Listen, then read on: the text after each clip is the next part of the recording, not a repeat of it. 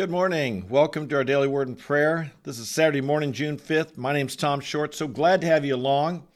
And if you're new, a special welcome to you. And if you come back day after day, also a special welcome to you. I love you guys. I'm so glad for this group that's developed over this past year. And uh, as we get into the Word of God, although on Saturdays, what we like to do is read a story from my book called Taking to Their Turf, which are my stories of campus evangelism. And some of them are fun. Today is a fun story. Some of them are, hopefully, they're all inspiring.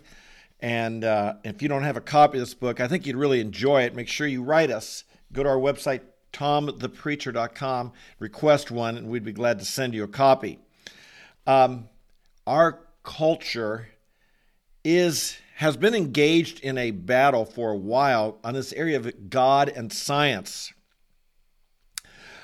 I often hear on campus people walk by and these skeptics will say, I believe in science, I don't believe in God, as if they're one or the other. I've never heard anyone say, I believe in God, I don't believe in science. But that's the implication. It's got to be one or the other. And although we believe in science and there's signs out in the yards, you know, I, we believe in science. I mean, who doesn't believe in science? Science, in one sense, isn't even something you believe in, it's a method, it's a process of discovering truth. And, um, and when it works, we believe in it. I say I believe in science, I just don't necessarily believe in all the scientists because, contrary to what we want to think, they have their biases, their worldview, their, their agendas as well. And of course, something big our culture's really been going through this in the last year because of uh, all the, you know, pandemic and everything. It, maybe in a way we've never gone through before, having to ask who do we trust in, how much, why, all those questions. So I'd like to read a story here. My book is it's entitled "You Can't Prove Any of This," and but I'm titling it today's story uh, proving how I prove God or proving God to a scientist. Are you ready? Here we go. There's great confusion about the role of science, evidence, and proof in the Christian life. It's vital that we define these words and understand that part, the part they play in coming to Jesus. A professor at Colorado State University proved to be a good demonstration of how these terms are often misunderstood or misapplied. As is typical at CSU, there was a fairly large crowd that had gathered to listen. After listening for only a brief time, a professor interrupted. You can't prove any of this, he asserted. Well, I think I can, I replied.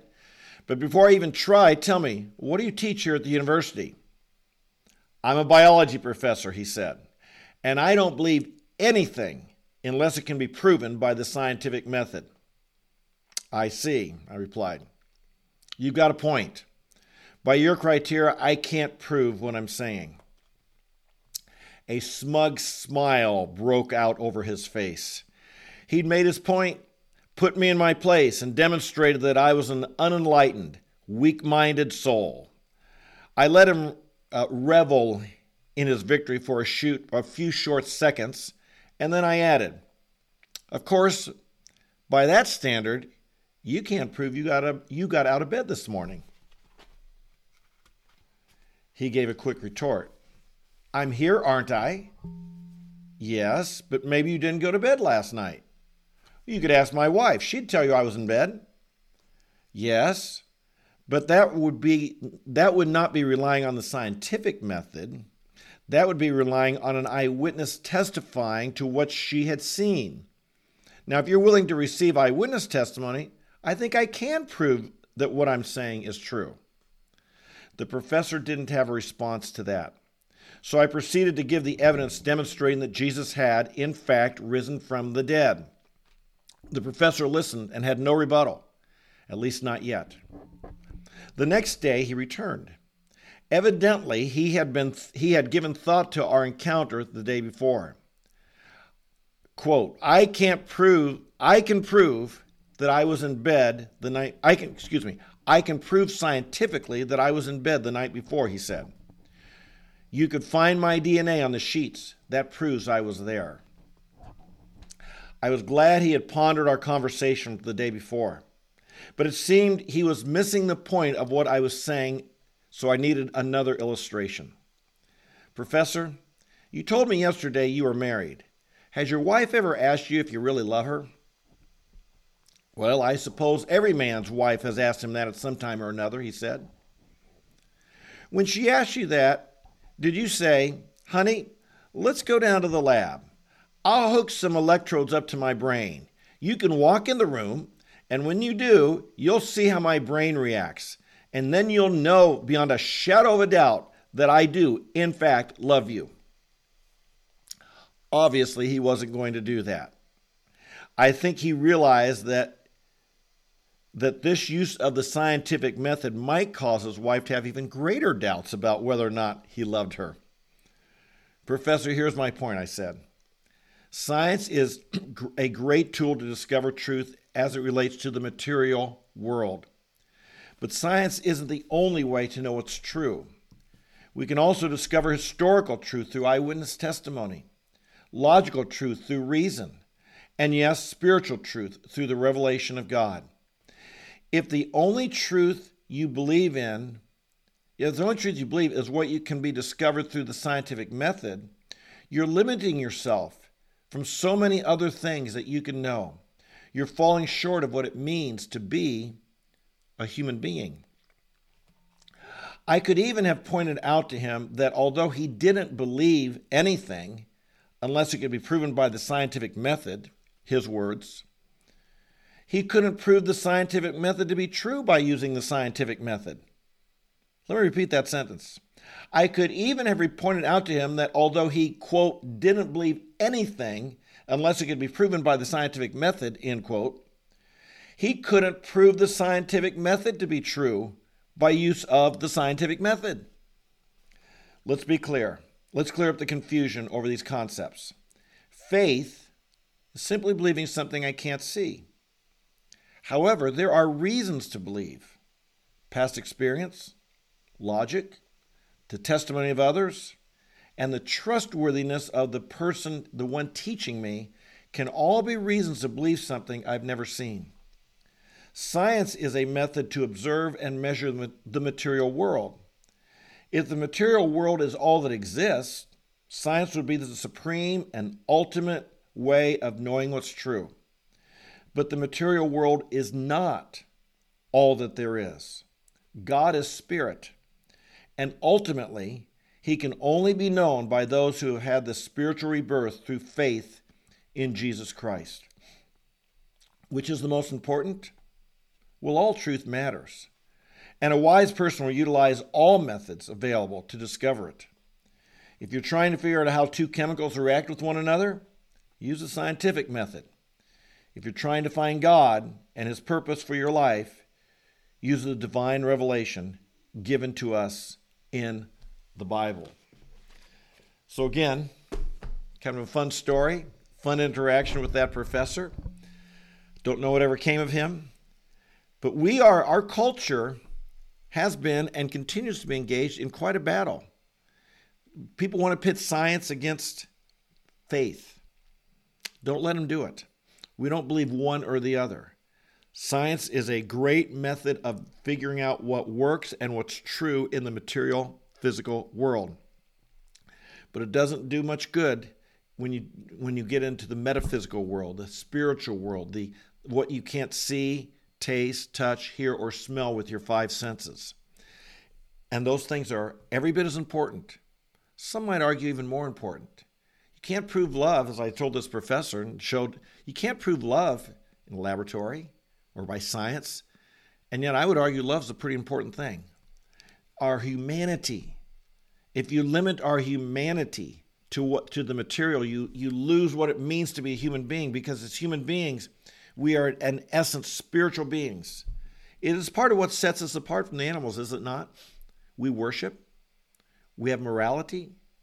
We're not driven just by the material, we're driven by a sense of, of right and wrong, purpose, duty. We are spiritual beings at our core and our essence. And believe me, our modern materialistic, scientific, secular humanistic world is trying to rob us of that. through our educa- the education of our youth, they're trying to rob our youth of this, uh, of, of what it really means to be a spiritual being, as if the material is all there is. It's not. It's not. We're so much more than that. And so I didn't prove to that professor using the FFDPQ method, which we've been enjoying this past week, seeing how to respond, how to study to people, how to respond to people, and share with people the truth of God using this method. If you don't know what that is, check out my videos from over the last uh, few days, and you'll see how we use this method, the FFDPQ method, to um, to answer people's objections to the faith. But that was a lot of fun that day at Colorado State, and I hope it helped get through to this professor, so he wouldn't be thinking his little box that the material world is all there is, the scientific method is all there is, but his mind would be expanded, his heart and his soul would be expanded to realize there's so much more to life than just the material. Shall we go to prayer? Father in heaven, we thank you that you're real and true. We can taste and see that the Lord is good. You can open up the eyes of our heart so that having eyes, we would see. The Lord, so many people have eyes, but they do not see. They have ears, but they do not hear.